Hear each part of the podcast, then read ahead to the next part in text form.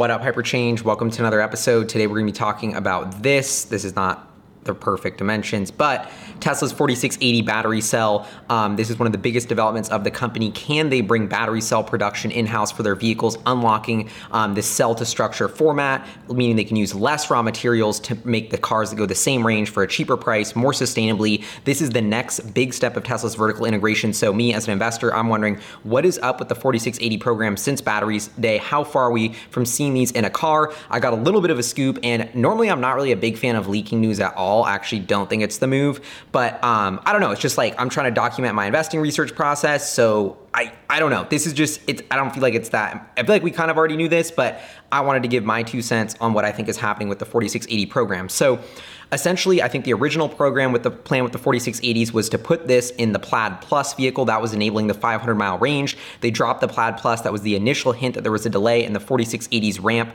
Um, and now the next sort of phase of that delay is on the last conference call. We basically heard that Elon Musk say the Model Ys, they have a contingency plan if they can't get the new 4680s ready for those.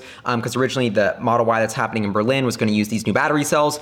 Then um, they're going to use the 2170s. So I basically got conf- confirmation that that's happening. They're basically going to delay the 4680. They're going to put the Model Y in Austin and Berlin with the 2170s. Eventually, when they get the 4680 ready, they're going to switch it to the 4680. But don't get too hyped and don't be waiting on buying a new Model Y because A, I think the 2170s are working super well, so they're more reliable. Maybe, you know, a new battery, who knows what could go wrong. But also, the 4680s isn't going to lead to like a 400 mile range Model Y. My fear and what I'm hearing is that instead of increasing the range, they'll just decrease the amount of materials in the car. So they'll make a smaller battery pack from a kilowatt hours perspective, which will be cheaper, which will use less raw materials, but the range and the specs will be the same. So from a consumer perspective, you don't really care what batteries in your car. You don't give a shit what batteries in your iPhone. Why do you care what batteries in your Tesla? Who cares? Whatever. But from an investor perspective, it is important to know how fast this is ramping because as Elon says, amazing battery cells are the biggest capacity constraint for Tesla and for their long-term growth. Um, you know, I think the most important things you're going to watch if you're a Tesla investor how fast is SF, FSD getting better? Which that's my next video, FSD 9.2. So subscribe, you know, it's gonna be dope. Also,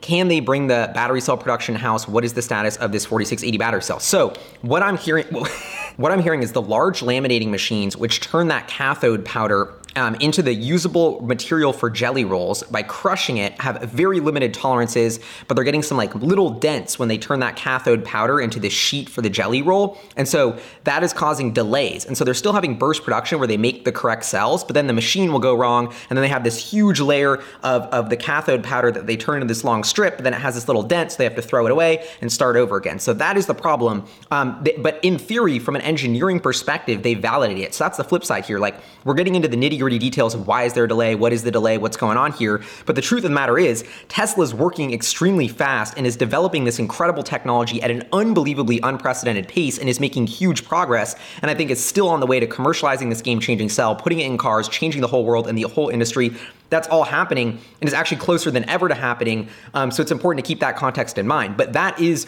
what I'm hearing is the reason for the delay. So they're trying to work that out before they move into this bigger, uh, like even more expensive machine that compresses that cathode powder into those sheets. Because if you're already, you know, you don't want to mess it up on the bigger machine and then have to replace the even bigger machine. So these are just nuances of what are happening at the, the Kato Road facility, it sounds like. But the, at the end of the day, they have made some really good 4680 cells that they are apparently using in um, energy storage products.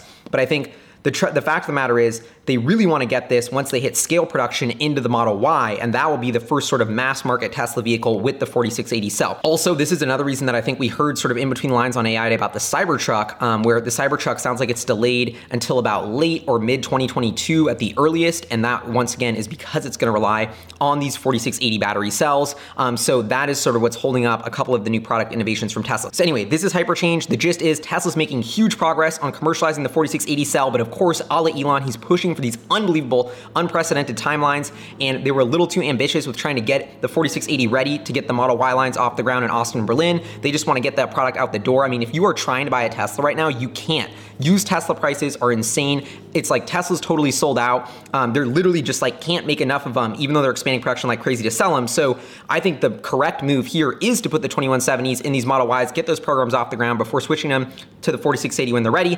You know, we were expecting delays in the 4680. I always thought their timeline was insane. And the, at the end of the day, they're actually kind of ahead of the sandbagging timeline that I had of being like, damn, it's gonna take them years to commercialize this. It sounds like, and if I had to guess, they're still only maybe six months away from getting these machines working. Um, like the cell works, the design of the cell works. It is a game changer, but it's just the machine that makes the machine is where the struggles are. But I think they're gonna solve that in the next six months. And then 12 months from now, they could be pumping out a ton of 4680s at incredible scale, which is on time for the bull thesis, which is a game changer, which is gonna enable them to do the, the Cybertruck, the semi truck, the Model Y using less raw materials per battery pack. So you talk about that Tesla impact report. Um, you know, the pace of innovation of Tesla's technology and manufacturing process, but also raw materials and impact per vehicle on the climate as a whole is also relying on this and is also moving in the right direction. So loving all of this, I think all in all, this is actually good news, e- even though it seems like it's like, oh, we're not putting the 4680 in the Model Y yet. I actually think it's good news because the 4680 program is progressing and is gonna happen. Anyway, this is Hyperchange. Would love to know what y'all think in the comments below. Subscribe if you haven't already. Shout out to the Patreon supporters that fund the channel. Y'all are amazing and keep me keep me doing this so I can bring y'all the awesome news. And I also have an amazing Tesla roundtable with some crazy AI chip experts that's gonna drop this weekend, so stay tuned for that too. One more tidbit, and also if you're watching the video this far, I gotta give you a little juicy piece of news, right? Apparently the production yield um, through assembly is up to about 70 to 80% from just 20% a year ago. So that's another way to frame how much progress and is happening behind the scenes here um, at Tesla's Battery Skunk Works on Kato Road. Anyway,